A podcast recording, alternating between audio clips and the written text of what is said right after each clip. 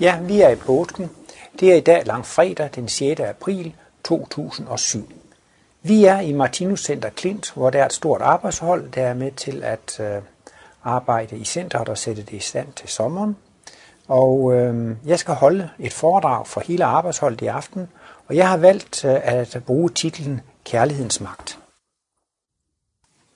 Ja, men det drejer sig om kærlighedens magt, og så er spørgsmålet jo altså, hvad er kærlighed? Og øh, hvis man går tilbage til 1800-tallet, der havde vi jo den romantiske periode, og der blev jo netop kærligheden mellem mand og kvinde jo ros til skyerne, og det var jo den allerstørste kærlighed, man kunne have.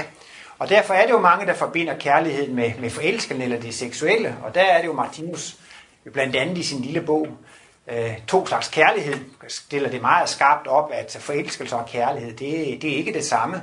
Han går lige frem ind for, at det er direkte modsætninger, altså forelskelseskærligheden og alle kærligheden, det er to direkte forskellige ting, men øh, jeg skal selvfølgelig tale om næste kærlighedens magt, den rigtige kærlighedsmagt, men derfor skal man jo heller ikke forklejne forelskelsens magt eller hormonernes magt, fordi de har i virkeligheden også meget stor magt over menneskene. Og det er også kun godt det samme. Vi lever jo i et dyrerige, hvor egoismen kulminerer, hvor der er krig og kamp og øh, kriser og konflikter og enhver af sig selv nærmest. Det er jo virkelig en verden, af, af mørke, og så skal der jo være noget lys, for man kan holde det ud, og det er jo så netop forelskelsen og, og, og parring og samleje og familielivet og, og den seksuelle vellystfornemmelse. Det er jo netop det, der er lyset i dyreriget.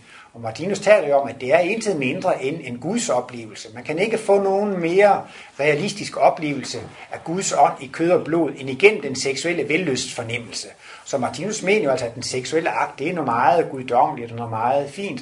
Og det er i virkeligheden den gamle kosmiske bevidsthed omsat i automatfunktion. Vi har jo tilbagelagt i tidligere spiralkredsløb, hvor vi havde kosmisk bevidsthed, og der havde man altså en bevidst Guds oplevelse. Men efterhånden, som man har været i den tilstand i lang tid, så bliver denne Guds oplevelse jo mere eller mindre automatisk, og den bliver omsat i, i instinkt form.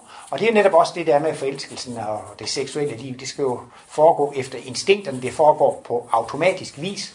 Så denne hellige ånd, eller Guds ånd, som man kan opleve i det seksuelle vellystfornemmelse, det er altså en instinktiv Guds oplevelse, og det er altså en slags øh, genoplevelse af den gamle kosmiske bevidsthed.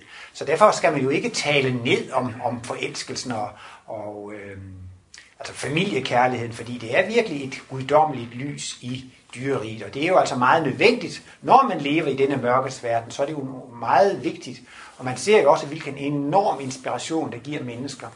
Der er jo mange, det er jo netop det, der var temaet for den romantiske litteratur. Hvis man ikke kunne få den, man elskede, så var livet ikke værd at leve så kunne man lige så godt gøre, gøre selvmord. Og andre, hvis det er sådan et trekantdrama, så er det jo nogen, de vi ikke tilbage for at slå konkurrenten ihjel. Og det viser altså også, hvilke enorme stærke kræfter, der ligger i det med, med forelskelsen. Man er villig til at slå sig selv ihjel eller andre ihjel, hvis, hvis det ikke kan lade sig gøre det, man, man, man, man længes efter. Så vist har den jo altså også stor magt af sin øh, berettigelse. Men øh, det, der jo er temaet for foredraget, det er jo at vise, at der er ingen magt, der er større og stærkere end kærlighedens magt, altså næste kærlighedens magt.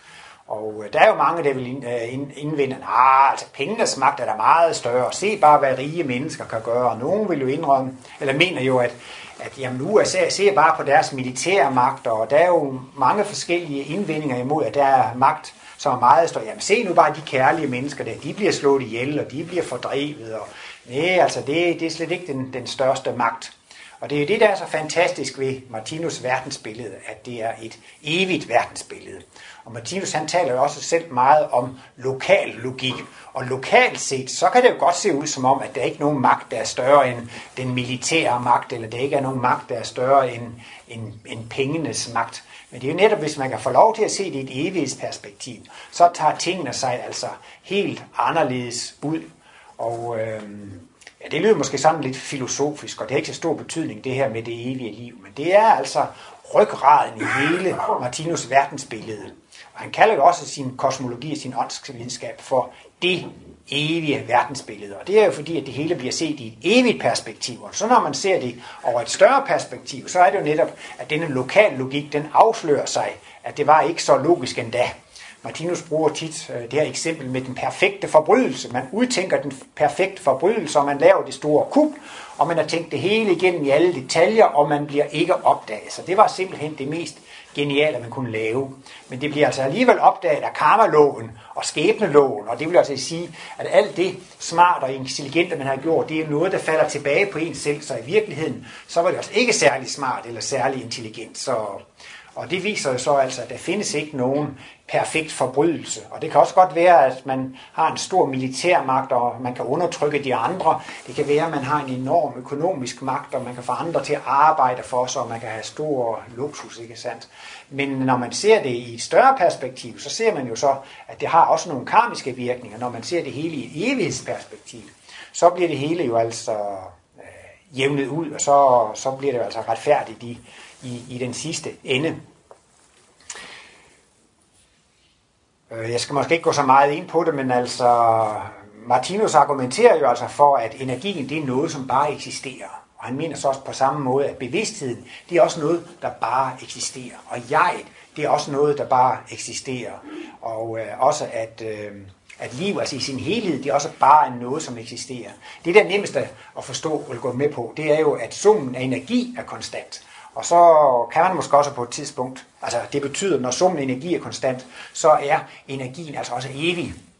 Og det kan de fleste i naturvidenskaben gå med til, at energien har eksisteret i al evighed, men det er straks sværere at acceptere, at bevidsthedsfænomenet eller livsfænomenet har eksisteret i al evighed. Netop fordi man i materialismen identificerer livet med den fysiske krop. Og så er det jo klart, at hvis livet er identisk med den fysiske krop, så er det jo klart, så lever vi jo kun, øh, så lever vi jo kun én gang. Jeg ved ikke, om I kender den her, det her lille slagfærdige eksempel med, ja, hvis der er en klog mand, der kan forklare mig, hvordan det kan lade sig gøre at blive født første gang, så vil jeg gerne påtage mig og forklare, hvordan det kan lade sig gøre at blive født anden gang. For det er meget sjovt med materialisterne. De kan godt gå med til, at man kan blive født første gang. Det kan godt lade sig gøre. Men at blive født anden gang, det er altså en total umulighed. Så øh, skulle man virkelig tænke over det, så er det faktisk et større mirakel, man kan blive født første gang, end man kunne blive født øh, anden gang. Men det her med evighedsperspektiv, det, det, det, det, det jævner det hele ud, og alt det kommer i balance. Det er også interessant i forbindelse med ønsker og længsler og begær. Det er jo ingen af os, der får lov til at dø med alle ønsker og længsler og begær opfyldte. Men øh, det gør så ikke noget, for øh, når vi så kommer over på det åndelige plan og får en paradisisk tilværelse der, så får vi alligevel længsel efter at komme til at inkarnere igen og komme ned på det fysiske plan igen. Hvorfor det? Jamen det var netop fordi, at vi i de tidligere liv havde haft en masse ønsker og længsler og begær, som ikke bliver opfyldt. Og derfor har man lyst til at komme ned. Så altså, uopfyldte ønsker og længsler og begær, det er altså de tråde, som binder det ene liv sammen med det andet. Martinus siger også, hvis der er nogen, der har et ønske eller et længsel, det kan være det egentlig, jeg fik aldrig de børn, jeg gerne ville have haft, eller jeg fik aldrig det job, jeg gerne ville have haft, eller jeg fik aldrig mulighed for det, jeg gerne ville. Hvis man går med sådan noget, man gerne ville have haft eller har oplevet og ikke har fået lov til det, så er det jo noget ubalanceret. Der er jo noget, det ikke fundet sin harmoni eller sin ligevægt. Der er stadigvæk noget energi på det. Og derfor er det evige liv så også sådan indrettet, at det hele kommer altså til at gå i kredsløb. Men hver ønske, en hver længsel, en hver energi, det er jo ligesom en en konstruktion eller en struktur, så, som ikke er udløst endnu, altså som, som altså går imod sit ligevækstpunkt. Og derfor vil, ifølge Martinus, alle ønsker og længsler og begær blive, blive opfyldte. Og det er jo interessant, at hvis man har en etlivsteori, så er den logiske konsekvens, at livet det er ulogisk, og det er uretfærdigt, og det er ukærligt. På en måde havde de jo ret, de der franske eksistentialister, som lavede alt det absurd teater. Fordi de var i hvert fald så intelligente og så kloge, at de drog en logisk konsekvens af et livsteorien. Og det er simpelthen, at livet er uretfærdigt og ulogisk og urimeligt i, i, i en, enhver henseende. Så, så på den måde havde de ret under forudsætning, at vi kun havde et liv. Men altså går man ind på, at man har mange liv, så kommer man til en helt anden konklusion. Livet er retfærdigt, livet er logisk, og livet er kærligt. Og det er jo også det, der netop er kernen i Martinus verdensbillede. Et sted er Martinus inde på, at kristendommen, den bliver til videnskab, når den får evigheden med. Altså det vil altså sige, i det øjeblik, man kan få evigheden med ind i kristendommen, så bliver den til videnskab. Og det synes jeg også er et interessant synspunkt, for normalt vil man altid forbinde en kristendom med en religion. Men i det øjeblik, man får evighedstænkning og evighedssynet med ind i kristendommen, så bliver det til en videnskab. Og det er også den videnskab, Martinus har skabt, altså Martinus øh, åndsvidenskab. Og for Martinus, så er kristendommen heller ikke så meget en, en religiøs tro. Det han øh, definerer det mere ud fra en væremåde, eller ud fra en handlemåde. Det kan man se den måde, Martinus bruger ordet kristen på. Mange anser sig selv for at være kristne, fordi at de er medlem i en, en, en, en kristen sekt, fordi at de er ja, altså med, med, med i trosamfund, så tror man, at man er kristen, fordi man bekender sig til en eller anden øh, bestemt tro. Men for Martinus, så er man kristen, når man opfører sig ligesom Jesus gjorde. Lad os nu sige, at der var en hindu, eller en muslim, eller en buddhist, der opførte sig ligesom Jesus. Så vil Martinus sige, jamen så er vedkommende jo kristen, eller hvis der kommer en lille grøn marsmand, som opfører sig ligesom Jesus, og aldrig har hørt om ham, så vil Martinus også sige, at han var kristen. Og derfor mener Martinus jo i virkeligheden jo altså også, at, at, at kristendom det er et interplanetarisk princip. Det har ikke noget at gøre med, at det er Jesus, der har været på jorden her. Så på en måde, når Martinus bruger ordet kristendom, så bruger han det i den samme betydning som alkærligheden, ikke sandt? Altså man er alkærlig, så, så, så, er man, øh, så er man kristen. Så det kan man også sige, det er jo en helt anderledes. Ja, også selvom man var en materialist, hvis man var human og kærlig, opført ligesom Kristus, jamen, så vil Martinus også sætte prædikatet øh, kristen på en sådan person. Og øh, Martinus han mener jo, at når det er nødvendigt med sådan en åndsvidenskab, så er det fordi, at der skal være en videnskabelig vejledning i menneskelig handle- og væremåde. Altså man, man, man mangler en logisk forklaring på, hvordan folk skal, skal opføre sig. Og vi lever jo i en tid, hvor materialismen er totalt dominerende og fremherskende. Og Martinus har også betegnet den materialistiske epoke som et moralsk vakuum. Altså, før så havde vi jo visse retningslinjer. Hvis man ikke opførte sig pænt, så blev man straffet af Gud, eller der var visse religiøse regler, som, som gjorde, at sådan og sådan måtte man ikke gøre. Men for eksempel Hitler, hvis han havde et problem, jamen for eksempel jødeproblemet, hvordan, det, det, kan, det skal vi nok få løst. Vi slår dem bare ihjel. Eller Stalin, han havde også en masse fjender, det skulle han også nok få løst, vi slog dem bare ihjel. Og det er meget logisk. Altså hvis man har en etlivsteori, som er totalt irreligiøs, man kan jo ikke blive straffet, man kan ikke blive stillet til regnskab, så det er da en meget simpel og en meget enkel løsning. Og øh, denne, denne moralske vakuum, det er også det, der i Bibelen er omtalt som dommedag, og de sidste tider, og Armageddon, og kataklysm, og alle de her øh, ord for, for, for de sidste tider. Og det er netop den her overgangsperiode fra dyr til menneske, hvor man forlader det religiøse og går ind i det materielle. Men man er ikke nået frem til åndsvidenskaben, eller den kosmiske videnskab. Man har ikke fået en videnskab, en videnskabelig vejledning i menneskelig handler og væremåde, så man lever i sådan et moralsk vakuum. Og det er også der, hvor verdenskrigene kommer. Og det er også der, hvor mennesket er halvt dyr og halvt menneske. De har stadigvæk dyriske, egoistiske tendenser. Og så øhm, har vi altså også øh, en menneskelig væremåde. Så ligesom man siger, at øh, med det her spritbilister, at alkohol og benzin, det er en farlig cocktail, så kan man altså også sige, at det at være halvt menneske og halvt dyr, det er altså også en meget farlig cocktail. Fordi at man kan jo lave atombomber og missiler. Vi kan lave meget større ødelæggelser, end dyrene kunne, så det er en meget ømfindelig periode og, og epoke, vi, vi, vi befinder os i. Og øhm, ja, det ser jo også ud til, at der er optræk til, til øh, altså det er flere krige, og Martinus mente ligefrem, at 1. og 2. verdenskrig, det er jo kun forløbersymptomer på de kommende verdenskrige, som, som skulle komme. Øh, ikke øh, for, fordi, at øh, man sådan skal... Øh, altså på, på en måde, så, så skal man jo forstå, at verdenskrigene er der, fordi de skal spille en rolle. Altså at de har en mission, altså netop ved at opleve krigshelvede, kan man lære at tage afstand fra krigshelvedet. Og eftersom der er prædiket kristendom i 2000 år, og de kristne stater stadigvæk er de bedste krigere. Men det er jo lidt paradoxalt. Hvem er de dygtigste krigere på jorden? Det er de kristne. Der findes ingen lande, der er stærkere end de kristne lande i rent militært set. Så, så man kan jo sige, at det er ikke gjort med, at det er prædiket kristendom i 2000 år. Altså det... Øh, øh, nogle gange så er det ikke nok at høre det, nogle gange skal det altså føles, og derfor er krigene jo altså også nødvendige i omskabelsen af, af mennesket. Man er nødt til at gøre de erfaringer. Og der har Martinus jo tit talt lidt med forerne og bukkene, at i dommedagen, dommens dag, der skal bukkene skilles fra forerne. Og det er jo netop de mennesker, som er fredselskende og kærlige. De er jo beskyttet i deres aura og, og altså i deres liv mod krig, og de, der kan gå ind for krig, de er jo ubeskyttet og kan derfor blive udsat for at, at, at komme til at opleve krig. Men altså, det gælder for os alle og på alle områder. Hvis vi kommer til at opleve en lidelse, så er det fordi, det er nødvendigt for vores udvikling. Der er ingen af os, der kommer til at lide unødvendigt. Hver en besværlighed, hvert et problem, det har altså et formål, fordi det skal lære os noget. Og det skal jo så også krigene og, og, og katastroferne. Og øh, nu er det jo langfredag i dag, så derfor vil jeg jo også meget gerne komme ind på Jesu mission og korsfæstelsen. Og øh, Martinus har jo skrevet en dejlig lille bog, som hedder Påske, og det er jo en bog om verdensgenløseren. Hvis man gerne vil vide noget om, hvordan ser Martinus egentlig på, på Jesus, på personen Jesus, så kan jeg virkelig anbefale, at man læser bogen Påske. Og det er bog nummer to i den her bogserie på 28 bøger. Og øh, Martinus har udtalt, at aldrig har han grædt så mange tårer, som da han skrev Påske. Det vil sige, at Martinus han blev meget rørt, og han blev meget bevæget, selv da han skrev den her bog. Og øh, jeg plejer også at se, om jeg ikke lige kan finde en lejlighed til at sparke noget ind om Esperanto i hvert foredrag, jeg holder. Og, øh, fordi jeg gør reklame for fremtidens internationale sprog.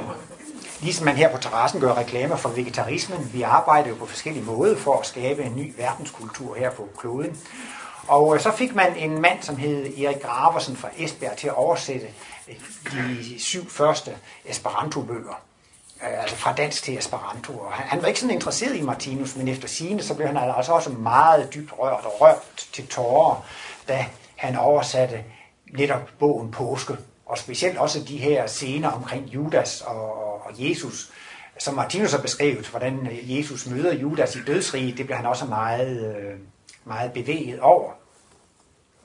Og øh, det har også været interessant og høre i Martinus foredrag, og nogle af dem har I måske også hørt heroppe, hvor, hvor, hvor bevæget Martinus kan blive, når han taler om noget, som, som har med Kristus at gøre, noget, som har med kristendommen at gøre. Altså, nogle gange, når han så omtaler korsfæstelsen og siger, altså, at det er jo den største kærlighed, at selvom man bliver pint og plaget og tortureret, så kan man alligevel tilgive sine fjender, sige, fader, forlad dem, de ved ikke, hvad de gør. Så kan man til sige, ja, se, se, det er rigtig kristendom. Og så kan man mærke, eller høre, hvordan han næsten bliver helt grådkval, altså det, når han omtaler det der, altså, at øh, det virker så stærkt. Og Martinus var jo, har jo gang på gang fremhævet det her med, at Jesus fremholder, at ingen har større kærlighed end den, der vil give sit liv for andre. Og det kan jo males op på mange måder, men det er jo altså kristendommen i, i et nødeskal, om man vil ofre sig for andre, og man vil gøre noget for andre. Og det kan man jo også sige altså med hensyn til kærlighedens magt. Ingen har større magt end den, som altså offrer sig for andre, eller tjener og hjælper andre. Man kunne jo tro, hvis man har utrolig mange penge eller en stor militærmagt, så har jeg den største magt, man overhovedet kan have. Men det er altså kun i et livsteori, fordi hvis man bruger sin pengemagt til at få andre til at arbejde for sig, så vil det jo faktisk sige, at den pengemagt, den mynder sig til sidst ud i, at man selv bliver slave, og man selv bliver slavebundet og underbetalt og må slave og arbejde. Så det var slet ikke nogen særlig suveræn magt, man havde, da man havde penge eller stort militær. For den karmiske konsekvens bliver jo, at man selv bliver undertrykt, og faktisk selv kommer til at miste al magt. Så derfor kan man sige, at det repræsenterer slet ikke den, den stærkeste af magt. Og Martinus er jo inde på, at i fremtidens litteratur vil det blive meget mere med Kristus-motivet. Og det kan man jo så se forskellige steder i, i, i litteraturen, hvordan det er altså mennesker, som, som offer sig for andre, ikke sandt? Og det er jo altid meget øh, bevægende. Og øh, Øh, jeg er jo altså også en rigtig mand, men det kan ske en gang imellem, jeg kommer til at græde lidt. Og øh, det, det gjorde jeg under den her film, jeg så i, øh, i slutningen af oktober, det hed Das Leben der Anderen, de andres liv. Og den har jo købet vundet en Oscar i år for den bedste udenlandske film. Og det tænkte jeg også med det samme, da jeg så filmen. Det er altså, for I der ikke har set, det er en film, der foregår i øh, Østberlin i øh, kommunismens tid. Og det er altså, vi følger en mand, som arbejder for Stasi med at øh, Øh, finde, han var sådan en slags spion for Stasi, og han blev sat til at overvåge og aflytte andre mennesker. Og vi følger så denne øh, hovedperson, sådan en ganske almindelig stille mand. Men øh, han bliver så sat til at aflytte en forfatter og, og hans samliv med hans, øh, med hans kone. Og det interessante i filmen er jo, at efterhånden, som han kommer ind i alle detaljer i deres privatliv, han sidder op på loftet med hovedtelefoner på og lytter til alt, hvad der foregår dernede i lejligheden. Men efterhånden, så får han jo faktisk sympati for de stakler, som, som bliver overvåget. Og til sidst, så begynder han faktisk altså at holde hånden over dem. Altså det vil sige, han risikerer jo sin egen stilling ved at beskytte og hjælpe disse mennesker. Efterhånden så overtager han selv alle overvågningen og får den anden kollega afskediget. Og han gør en lang række ting, som er farlige for ham selv, for at, at holde hånden over og, og, og beskytte dem. Og jeg skal jo ikke referere hele filmen, men altså det er alligevel øh, utrolig rørende, når det til sidst kommer frem, hvordan han faktisk altså Øh, han bliver jo opdaget og får et mange, det får ubehagelige konsekvenser for ham, men han gjorde det alligevel for at hjælpe de andre. Og når den situation opstår i, familie, eller opstår i filmen, altså, så bliver man simpelthen, øh, man bliver rørt til tårer, øh, fordi at øh, det er det der med, at man, man offrer sig, man offrer sig for, for, for andre. Jeg har også set en amerikansk øh, film, sådan en skolefilm, hvor der var en, øh, to piger. Den ene pige, hun var den dygtige og den artige og den venlige pige, og så kommer der en ny pige ind i klassen, som er bare til diskotek og til fest, og hende, den nye pige, hun bliver jaloux på den dygtige pige, og så mobber hun denne pige, hun, hun bliver trængt ud af det gode fællesskab, hun bliver meget ked af det, fordi hun bliver helt isoleret, denne søde og gode pige, og de andre, de går bare til fest og har selskab, og, og hun er aldrig med. Men så skal de jo til at tage til eksamen til sidst, og så er det jo hende der, diskotekspigen, hun opdager, at det her, det kan jeg ikke klare og, og, og hvordan skal hun klare eksamen? Så tænker hun, jamen jeg kan jo prøve at spørge hende den dygtige, om hun vil hjælpe mig. Men hvad skal hun gøre, hende den dygtige, når hun er blevet mishandlet og drillet i den grad? Så det er klart, hun skulle da ikke tage hjælp hende, der har gjort det. Men i filmen, så går hun hen og spørger hende, vil du hjælpe mig? Og så siger hende den dygtige pige, ja, det vil jeg godt. Og der, der bliver jeg også rørt lidt til tårer, fordi det er så rørende. Og I har sikkert også set mange andre film, hvor, hvor børnene bliver mishandlet af deres forældre og sådan noget. Så er forældrene i knibe, ikke? Og lige pludselig så hjælper børnene forældrene. Og, og altså, så det mente Bartinus altså, at øh, en film, den var ikke god, hvis ikke man kunne græde lidt. Alle film, der skulle man græde lidt. Og det man altså kommer til at, at græde over, det er jo hele tiden det, at dem, der er mishandlet og behandlet dårligt, eller, altså der er nogen, de altså faktisk viser i praktikken, hvordan de kan elske deres fjender, ikke sandt? Altså, de, de hjælper dem, som modarbejder dem, ikke sandt? Dem, der har været imod dem, dem tilgiver de og, og, og, og hjælper. Så sådan noget vil der komme meget mere af. Jeg hørte også engang et foredrag af Johannes Møllehave, og nu kan jeg nu er ikke så god til at huske, om det var Tolstoy eller Dostojevski, men han har også nogle eksempler fra de der romaner. Jeg tror blandt andet Idioten, hvor der var netop en, som også blev helt øh, mishandlet osv., så men i det sidste ende ender det jo med, at han gør en stor kærlighedsgerning, og så bliver man så utrolig, så utrolig øh, rørt af det. Og øh, Martinus mener jo altså, der er mange meninger om Jesu mission, og hvad var det, hvad var det, det store og det vigtige i Jesu mission. Men der mener Martinus altså, at, at det største og det vigtigste i Jesus mission, det var altså selve korsfæstelsen. Fordi det, der var kernen i hans opgave, det var altså i verdensgenløsningsprincippet. Han skulle vise, hvordan et rigtigt menneske er. Altså han skulle være rollefigur eller rollemodel, ledestjerne. Han skulle være inspiration for mennesker. Han skulle altså demonstrere eller vise, hvordan et rigtigt menneske handler, ikke sandt? Og øhm, jeg bruger tit det her eksempel med, hvis nu er der en læge, som er verdens dygtigste læge, hvis han bare går rundt med raske mennesker hele tiden, og der er ikke nogen, der er syge, så begynder man at tro, ikke, ikke at ville tro på, at han er så dygtig. Men hvis det så er en 4-5 stykker, de er dødssyge, og nu, nu dør de, og så kommer lægen, og han kurerer dem, så kan man jo se, at det er verdens dygtigste læge, fordi de er jo lige ved at dø, og så redder han dem alligevel. Altså man skal jo ligesom have noget, en baggrund for at vise sin kapacitet. Og det mener det er da nemt nok for Jesus at være flink over for disciplene og være flink over for andre mennesker. Og så siger disciplen, at det er verdens mest kærlige mand. Se, se, se hvor venlig han er over for os. Men det beviser ligesom en, en, en læge, der kun er sammen med raske mennesker, det viser jo ikke noget om, hvor dygtig han er. Og sådan er det også et kærligt menneske, som kun er sammen med, med venner. Der kan man jo ikke se den kærlighed demonstreret. Men netop hvis altså, øh, det kommer en anden baggrund på. Ejkel særlig, han har set lidt af den her film, øh, Passionen med Jesus, altså den der film af Mel Gibson, som vi kom frem for en fem år siden. Og det er jo altså en meget voldsom film, for den viser altså, hvordan Jesus han fik tæsk og tæv og bank og blev tortureret. Og det bliver altså skildret ret voldsomt. I løbet af de ni timer der, der blev han altså øh, rigtig mishandlet. Det er måske lidt for mig til sådan en film, men det gør jo ikke historien dårlig, altså, at, at man virkelig ser, altså på trods af al den smerte og mishandling og så videre, så havde han alligevel sympati for dem, der gjorde det. Han gik i forbøn for dem og sagde, fader, forlad dem, for de ved ikke, hvad de gør. Og det var, ifølge Martinus, så stor en ting, at han ligefrem omtaler det som et kosmisk glimt for jordkloden. Øhm, blandt andet i de her efterladte manuskripter til det tredje testamente, som blev udgivet i 2004 under titlen den intellektualiserede kristendom. Der er der nogle fantastiske afsnit om, hvor Martinus beskriver det som en kosmisk oplevelse for jordkloden. Og øh, han bruger den vending, at op til korsfæstelsen, der var det logisk at hævne sig og give igen her på jorden. Tand for tand og øje for øje. Man har jo aldrig set noget, noget andet, og man har simpelthen ikke fantasi til at forestille sig andre, andre løsninger end at give igen, og det skal man da ikke finde sig i. Og hvis han ikke vil hjælpe mig, så vil jeg da aldrig kende ham, og hvis han er imod mig, så er jeg da også imod ham. Altså, man har simpelthen ikke fatteevne til at, at, at se, at der var andre løsninger. Og der er det så, at Martinus siger, efter at Jesus havde vist modellen på korset, fra da af var det ikke længere logisk at hævne sig. Der var det ikke længere logisk at give igen. Så det er også en meget øh, stor begivenhed i, i jordklodens udvikling. Og øh, Martinus har også beskrevet lidt med, at, øh, at øh, det ligefrem var altså sådan en global begivenhed, fordi at der var jo naturkatastrofer. Det var noget med, at der var jordskæld, så forhænget i templet, det blev revet over, og det var noget med, de døde stod op af graven, og hvor det, månen det blev rød som blod. Og jeg kan ikke huske, men altså, der, der beskrives sådan ret dramatiske ting i Bibelen, som jo faktisk viser hen på, på, på, på, en, på, en, på en naturkatastrofe.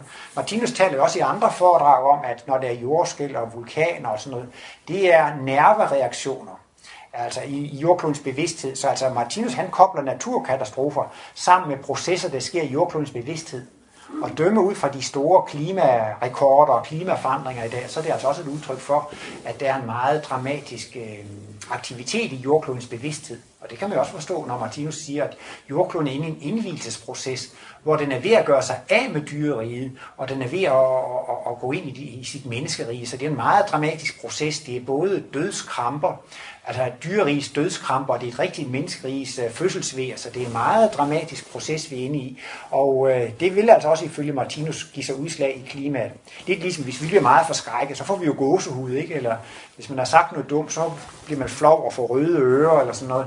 Altså, man kan se, at det er tit, at psykiske reaktioner på os kan give et fysisk udslag, og på samme måde mener Martinus altså også, at sådan en ting, der foregår i jordklodens bevidsthed, kan give sig udslag i sådan øh, fysiske øh, øh reaktioner.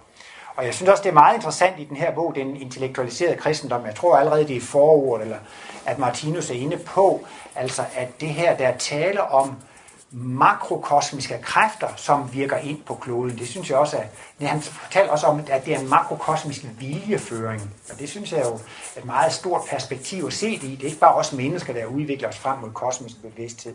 Det er altså hele jordkloden, der er under, under skabelse. Ligesom en billedhugger kan lave en skulptur, så er jordkloden altså også under skabelse, og der er, der er altså en makrokosmisk viljeføring, som vil, at jordkloden skal føres frem til at blive en planet, hvor det, vi alle lever i harmoni og fred med hinanden. En paradisisk grøn og blå planet er altså under, under skabelse. Så det er altså en vældig dramatisk proces, og det er jo meget interessant at se, altså, at, at, at, at der er større makrokosmiske kræfter, som virker ind.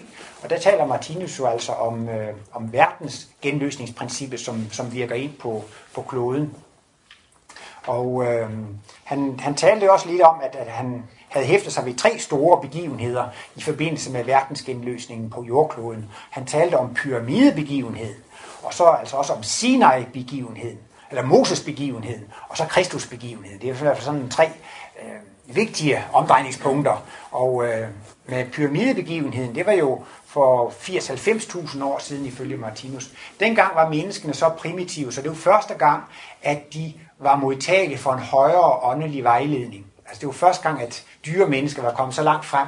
Og der mener Martinus altså, at, at der har været indvidede væsener på jorden. Og de var altså ikke af egne avl. Altså det var jo sådan set nogen, der kom udefra. Så det har jo også været en vældig indsats fra, fra um, verdensgenløsningen. Martinus han troede jo ikke så meget på det med UFO'er, og man blev kidnappet af UFO'er. Og, og det der med, at, at, at vi kom i krig med UFO'erne og med militærmagt. Men han brugte alligevel et udtryk, som mm, materialisationer for det rigtige menneskerige. Og i den betydning kunne han altså godt sådan set tale om flyvende tallerkener, som i betydningen materialisationer fra det rigtige menneskerige. Og han har også været inde på, at pyramiden er blevet bygget ved materialisation og dematerialisation. Og han sagde jo også, at der var jo flyvende tallerkener i det gamle testamente. Og der refererer han til øh, det første kapitel i Ezekiels bog, Øh, hvis, I, hvis I går ind og læser det, det er næsten også sådan en helt UFO-beretning der med, hvor der er noget, der kører rundt på hjul, og folk, der bevæger sig uden ben, og, og det, det er meget, meget interessant at læse lige der i profetens kaldelse. Og så taler han også om, at der har været nogle voldsomme kræfter med til at ødelægge Sodoma og Gomorra. Det var jo også herren og to disciple, som kom til, til Abraham. Øh, og så parlamenterede de jo lidt, om han ikke godt kunne skåne Sodoma og Gomorra og, til sidst blev de enige om, så hvis der var 10 retfærdige, så ville Gud godt skåne Sodoma og Gomorra. Så mange var der ikke. Øh, Martinus han antyder ligefrem, altså, at den er blevet ødelagt ved psykiske kræfter, eller nærmest sådan en slags åndelig atombombe, ikke? Ligesom altså, der Lots hus provinser om og så videre, altså det der, det der, det der forfærdelige glimt, også ligesom han taler i anden symbolbog om helvedes glimtet fra Nagasaki og, og, og Hiroshima. Men øh, det var nok fordi, det åbenbart var helt ved at køre helt af sporet der, så forsynet åbenbart ret dramatisk måtte, måtte gribe ind. Og så har Martinus altså også talt lidt om det i forbindelse med begivenhed på Sinai-bjerget. Det var også noget med, at der var afspærret, og Moses var den eneste, der måtte gå derop. Og der mente han altså også alligevel, at der var tale om vældige kræfter, og man må også nok sige, at de ti bud har virkelig været med til at præge kulturen her på jordkloden. Tænk på, hvor meget det har betydet for jøderne og de kristne lande, og hvor meget de har domineret her på kloden. Så det har også været en meget stor begivenhed, da, da man fik øh, øh, de ti bud. Og øh, Martinus mente, som måske nok til en begyndelse, så kunne det jo være udmærket med de 10 bud, fordi det satte hævnen i system. Altså det var sådan, hvis de har slået en af os ihjel, så går vi over og slår 100 i de andre ihjel eller sådan noget. Det var jo helt ud af, eller hvis de har stjålet en ko af os, så går vi over og stjæler 15 køer ved dem. Men det måtte man så ikke, så var det tand for tand og øje for øje og blåt mærke for blåt mærke. Altså, at det, så på den måde kan man sige, at det var måske nok med til at formindske hævnen lidt. Altså det skulle ikke være værre end det, man selv havde oplevet. Men omvendt siger Martinus også, at det satte hævnen i system. Og det er jo også ligesom BDC-talent, altså det er blevet en, en vanefunktion, at man skal give igen, og, og, og nu er det jo så faktisk altså udviklet sig til, at det er blevet menneskehedens største problem, at man føler, at man skal give igen. Øhm, og det er jo blandt andet også det med, med forsvarstanken. Martinus sagde jo tit i sine sidste foredrag, forsvarstanken, det er menneskehedens største svøbe, det er menneskehedens største problem. Og det er fordi, man tror, man har ret til at forsvare sig, man tror, man har ret til at give igen. Og det er jo den her gamle vits med, i gamle dage, så havde man et krigsministerium, og så blev man mere human, så fik man et forsvarsministerium. Men vi har lige et lille stykke endnu. Nu skal vi have et tilgivelsesministerium. Og det er også igen det der med, at det ligger sådan helt uden for folks fattige evne, at man skal kunne tilgive. Men det er altså sådan, hvis der er to mennesker over for hinanden, der er bevæbnet, så skal, man, så skal man komme så langt til, at man til sidst selv siger, jamen hvis der er en af os to, der skal dø, så værsgo, så, så må du slå mig ihjel. Jeg vil ikke slå dig ihjel. Så langt skal man komme, ikke sandt? Og det er altså den ultimative vej til, til fred. Det er altså, at man er villig til at give sit liv for andre. Og det er også det, Jesus han siger. Ingen har større kærlighed end den, der vil give sit liv for andre. Jeg har også nogle gange tænkt på det her med, hvis nu krigen kommer. Øh, jeg ved for øvrigt ikke, om der er nogen af jer, der kender den her lille samling af profetier af Inge Stoltenberg, det hedder, hvor verdens fremtid, hun har samlet den 5-6. Og jeg lige læst i den for nylig, fordi jeg synes, der var noget om, når foråret kommer tidligt, og det er varmt i marts måned. Og der er så en uh, tysk profet, eller ser det hedder Irlmeier, som boede nede i Bayern. Og han sagde, at verdenskrigen, den vil komme den dag. Det vil komme det år, hvor foråret kom allerede i marts. Det kom meget tidligt, og bønderne ville allerede så i marts.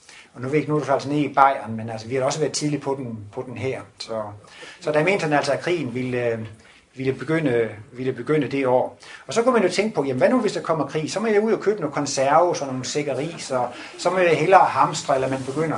Nu er det selvfølgelig ikke så galt at, at hamstre i fredstid, men jeg mener virkelig, hvis nu det virkelig er sult, der er brudt ud, eller sådan, så begynder man måske også at hamstre sådan på andres bekostning. Og der er det jo så også igen, man kan se, hvilken magt der er størst, om det er kærlighedens magt eller hamstringens magt, der, der, der er den største, ikke sandt? Og der kunne man jo så have den kristus man sagde, okay, det er helt åbenlyst, der er ikke mad nok til alle. Jamen, hvis der er nogen, der skal dø af sult, så foretrækker det bliver mig, og ikke de andre. Så det er jo rigtig kristusmentalitet at sige, men så vil jeg hellere afstå fra hamster, så vil jeg hellere dø øh, af sult, ikke sandt? Og det er da muligt, at man kommer til det, hvis det er sådan en lille prøve i livets eksamen, man, man, man skal op til. Men ellers så må man jo sige, at hvis man er villig til at tage maden fra andre, så man kan sige, at de kommer til at dø af sult i stedet for mig, så kan man sige, at det giver jo ikke nogen karmisk beskyttelse. Så er jeg jo villig til, at andre skal dø, for at jeg ikke kan spise. Jamen, hvordan skal man få mennesker til at holde op med sådan noget? Jamen altså, så må de jo selv prøve at sulte, så de får så meget medfølelse, at de ikke kan holde ud at se andre sulte. Og der kan man så også øh, forstå Jesu ord. Jesus siger jo, at den, som vil bjerge sit eget liv, altså den, som vil redde sit eget liv, skal miste det. Men den, som altså vil, vil give sit liv til andre, skal vinde det. Og det er jo også netop den helt, kærlighedens helt store magt. Altså de, som panisk kæmper for at overleve, om det så skal være på bekostning af andre, med militærmagt og med pengemagt, altså der er ingen magt, der er så stor, det kan redde ens liv, hvis altså det sker på bekostning af andre. Det eneste, det kan gøre, altså at man redder livet, det er, at man er villig til at give det for andre. Og netop, hvis man er villig til at give det for andre, så har man jo netop den kosmiske beskyttelse, som gør, at man ikke kommer ud i det. Men dette med at give sit liv for andre, det kan man jo gøre på mange måder. kan jeg jo sidde her jo sådan et stort, flit, flittigt arbejdspåsker for øh, hold. Det kan man da også sige, det er også at give sit liv for andre. Ikke? Altså, her kommer man i sin ferie og arbejder frivilligt og gratis og ulønnet. Ikke sandt? Det er da også at give sit liv til andre. Ikke sandt? Og det får man altså en meget god karma for. Ja, ja. Så jeg står rigtig og fedter, for I skal blive nogle rigtige karma-stræbere. øh, men øh, det er jo også nogle gange, altså folk, de, de kan miste troen på det. Jeg har lige to anekdoter, eller to historier. Der var en mand en gang, som faktisk gav Martinus en hel del penge og støttede ham.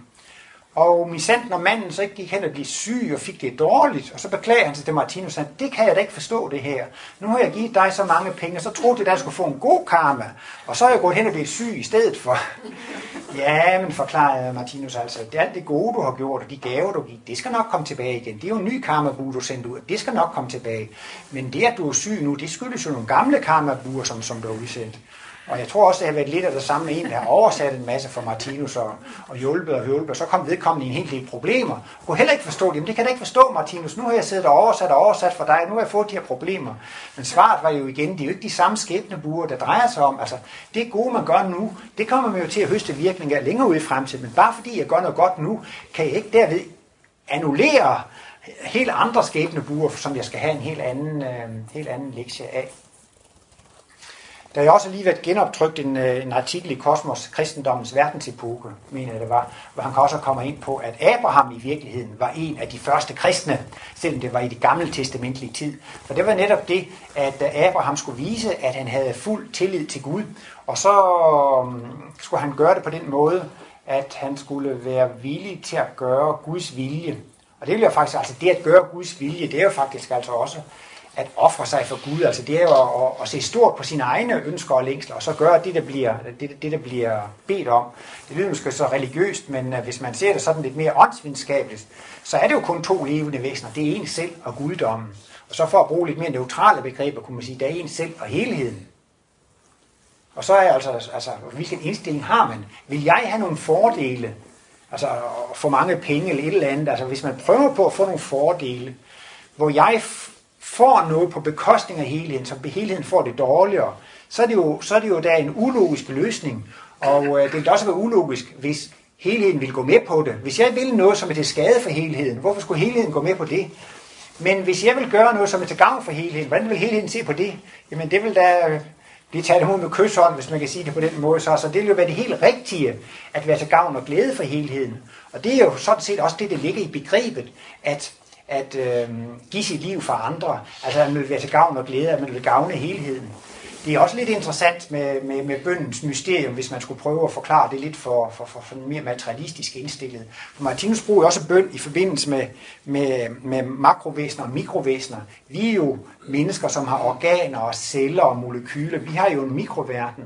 Og hvis det så går ondt et eller andet sted hos os, så er det jo faktisk vores mikroindivider, som beder om hjælp, ikke sandt? Det, det går altså ondt et sted, og de beder mig om hjælp. Så kan jeg sige, hvorfor i alverden skulle jeg dog hjælpe dem? Jo, fordi at øh, deres velvære er mit eget velvære. Hvis jeg nu, de her stakkels mikroindivider, som beklager sig, de har det dårligt, ikke sandt? Hvis de kunne få det bedre, så vil jeg selv få det bedre. Og det mener Martinus faktisk også, at ligger meget i bøndens mysterium i. Altså, det vil sige, at når vi beder til Gud om noget, som er til gavn for Gud, ikke sandt? Jamen altså, hvis det er noget, det tjener mit velvære, som samtidig tjener guddommens velvære, jamen så kan det jo ikke være i nogen højere, højere harmoni, og det er altså faktisk meget af bøndens mysterium. Altså hvis jeg beder om noget, som er til, som er til gavn for Gud, ikke sandt, jamen så, så, så er Gud jo med på den. Hvis man beder om noget, der er til gavn for helheden, så hvis helheden kunne opfylde nogle bønder, som var til gavn for mig, men til skade for helheden, så, så var helheden jo en selvmordspilot. Så var, så var guddommen jo i gang med at udføre et selvmord. Så man kan faktisk sige, at guddommen vil gøre selvmord ved at opfylde e, egoistiske ønsker. Men Abraham der, han, han blev så bedt om at skulle gøre Guds vilje. Det er sådan lidt, på lidt mere religiøst plan, men symbolset er det jo samme, og han skulle altså være villig til at give afkald på det allerbedste eller det allerkæreste, han havde. Og øh, Ja, han mente, det, der betød mest for ham, det var hans søn. Og så var spørgsmålet altså, om han var villig til at give afkald på sin søn, hvis Gud bad om det. Og, øh, og øh, og det var han jo så villig til at gøre, og så i den tradition, der havde man jo noget med offerbål, så han gik jo med sin søn op på bjerget der, han havde taget brænde med og slagte kniv og ild og det hele der. Så, og så, så, så gør han jo altså klar til at ofre sin søn til Gud, fordi at det var Guds vilje, ikke sandt? Og øh, så er det jo så, der kommer en guddommelig indgriben, der lyder en røst fra himlen. Altså stop, det behøver du ikke, fordi nu havde han altså vist, at han gerne ville gøre Guds vilje. Og så var der så en stakkels skidebuk, som havde filtret ind i en tørnebusk. Så blev den jo så offret i stedet for. Det er jo selvfølgelig ikke så vegetarisk, men altså, vi skal jo se det lidt mere symbolsk. Altså man kan sige, at han bestod prøven, da han var villig til at ofre det bedste, han havde. Og det kan man jo så kalde at blive reddet af Abrahams-effekten.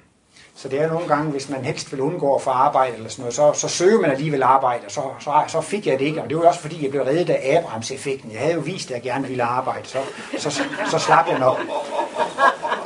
Nej, men altså, sådan kan man selvfølgelig ikke snyde guddommen, men altså, guddommen kan jo se, hvad det er ærligt, og hvad det ikke er ærligt, ikke sandt? Og det er jo klart, at på de områder, hvor, hvor man er villig til at vil ofre sig og, og gøre ting, så behøver man jo ikke at blive prøvet på det område, fordi så har man jo øh, øh Øh, bestået, bestået prøven.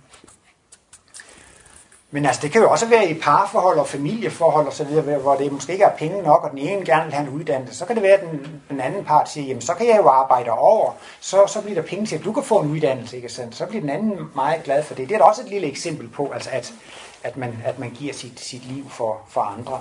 Nu er der selvfølgelig sådan nogle overgangsstadier fra dyr til menneske. Fra dyrerige, der, der er vi jo, altså, har vi en selvopholdelsesdrift. Det er et instinkt, at vi bare skal tænke på os selv. Og når vi skal ud af det, så bliver der en overgangsperiode her, hvor vi tænker lidt på det. Altså, skal jeg gøre sådan eller sådan? Og ja, nu må jeg hellere hjælpe den her gamle dame over gaden, så får jeg nok en god karma. Eller nu må jeg nok hellere hjælpe sagen lidt, så får jeg nok en god karma. Eller sådan noget. Men det er altså helt ok, fordi at man må jo krybe og kravle, før man kan gå. Næste kærlighed har jo flere stadier. Men efterhånden, så begynder det faktisk at blive en ny drift, at man har det ikke godt, hvis man ikke kan få lov til at hjælpe andre. Altså man har det kun godt og dejligt, når man ved, at man har gjort noget godt, noget der går til, til gavn for helheden. Så, så, så, så går det jo ind i en, i en helt ny fase, og det sidste, så er man jo altså også god og kærlig, sådan helt, øh, helt, helt spontan og helt øh, uden øh, videre. Men altså Martinus han mente altså, at øh, det var en utrolig vigtig opgave, som Jesus havde ved at være modellen på de rigtige mennesker. Inden for den danske folkekirke, så er det jo meget det med nåden og synden, og vi kan blive frelst ved Guds nåde, og vi kan blive frelste, fordi at Jesus tog vores synder på sig ved korsfæstelsen osv.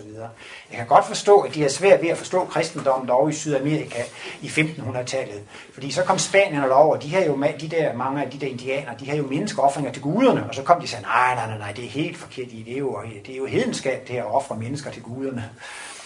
Men altså selve teorien i den kristne teologi, det var jo faktisk altså også, at nu tager vi et uskyldigt offerlam og offer til Gud, og derved så, så, så slipper vi andre fri. Så det er jo faktisk ren hedenskab i kristendommen. Og faktisk er det jo ikke nogen forskel på det, på den offertænkning, som de har i de primitive religioner. Så det er det altså, og Martinus siger, det er da helt urimeligt. Hvis det endda er en uskyldig, hvorfor skulle vedkommende så offres? Og det er også lavet den her sjove historie med smeden og bageren, Johan Hermann Wessel. Det er noget med, at man havde øh, hvad var det, to bager og en smed. Og så er det jo altså smeden, han kommer til at slå en mand mand for panden og slå ham ihjel, og så skal smeden jo egentlig dømmes til døden.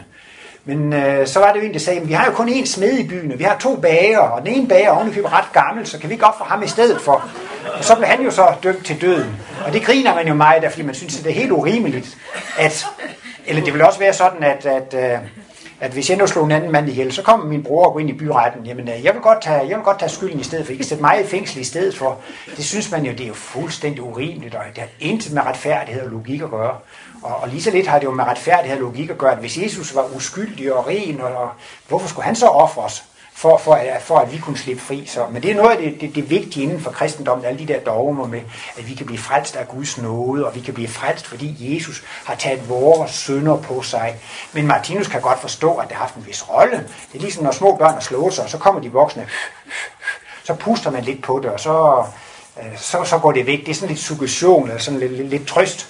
Og det har så selvfølgelig været en trøst for mennesker, som kun troede, de havde et liv. De kunne jo godt se, at de var sønder, og de ikke kunne blive fuldkommen. Så har det været en glimrende trøst, og det har haft sin mission, og det er ikke for at kritisere det på den måde, fordi men det er sådan ligesom børneforklaringer, ikke sandt? Og de skulle ikke blive ved med at stå. Man skal jo have logiske og videnskabelige forklaringer i, i, det, i, det, i det lange løb. Så derfor har Martinus jo forklaret det videnskabeligt. Så for Martinus så er det altså helt, helt klart, altså det er det, at Jesus fornemmeste opgave, det var, at han skulle være model ligesom læreren forklarer eleverne, hvordan det skal gøres i skolen, eller mesteren han viser lærlingen, hvordan, hvordan det skal gøres, eller Ejkel kommer og viser for de frivillige hjælpere, hvordan det skal gøres. Ikke? Altså, så, så ved man lige, hvordan det skal gøres. Så man må jo gå i forvejen med et, et godt billede, så det var selve modellen. Og han omtaler jo også korsfæstelsen som jordklodens største gudstjeneste, den største eller fornemmeste gudstjeneste, ikke sandt? Og der blev det altså virkelig, det var virkelig planlagt og iscenesat fra, fra den åndelige verden, hvordan hele korsfæstelsen skulle, skulle foregå. Så det var altså en stor global begivenhed. Og Martinus bruger jo også tit udtrykket, at der blev jo så Kristus missionen indviet, og han taler lige frem om, altså hvordan det går kosmiske lysbølger ind over jordkloden, altså sådan, altså den makrokosmiske viljeføring, altså det, det har været en meget skældsættende begivenhed, altså med de kosmiske sanser kan man så lige frem se, hvordan, hvordan lyset begynder at strømme ind over, over, over kloden. Og der er det jo så, at Kristus missionen er blevet delt i to afdelinger, netop den, den uintellektuelle og den intellektuelle del, og den uintellektuelle del med Jesus, det var jo, han skulle gøre mirakler, man troede på ham, blindt, fordi han kunne gøre mirakler, og fordi han var Guds søn og så videre, så gjorde man, som han sagde, det var ligesom i de første barne, barnestadier. Og nu ser det ud som om, at kristendommen har spillet falit. Mange tror, at kristendommen er færdig. Se engang på, hvor mange der kommer i kirkerne. Der kommer færre og færre folk i, i, i kirkerne, så, så, så kristendommen har spillet falit. Men det har den i hvert fald ikke, hvis det er Martinus definition af kristendommen, der gælder. For det er jo det, at man skal handle ligesom Jesus, ikke sandt? Og vi kan da tydeligt se, hvordan alle folk bliver mere og mere humane. Selv mange materialister kan man også se, de bliver også mere og mere humane og mere og mere venlige. Så man må sige, kristendommen har i allerhøjeste grad en meget stor og lysende fremtid for, foran sig, altså som, som det, at man bliver mere human i sin handle og, og, og, og væremåde. Men så skulle den altså intellektualiseres, og det er jo altså det, der er så interessant med, at Martinus han kan gøre kristendommen til en videnskab. Og det er jo netop, når man får reinkarnationen og karmaen og får det evige liv med ind i det, så kan man jo forklare hele kristendommen fuldstændig logisk. Og det er altså det i disse dommedagstider, i disse krigstider. Man har virkelig brug for en logisk forklaring på, hvorfor man skal gøre ligesom Jesus. Og det kan man ikke få med en etlivsteori. Det eneste, der giver logik og fornuft, det er altså, når man får fat i det, i det evige liv og får den evige forklaring på det. Så kan man altså gøre, gøre kristens, øh, kristendommen til en, en, en videnskab. Og Martinus sagde jo også sådan lidt humoristisk, min mission er at vise, at det betaler sig at være god.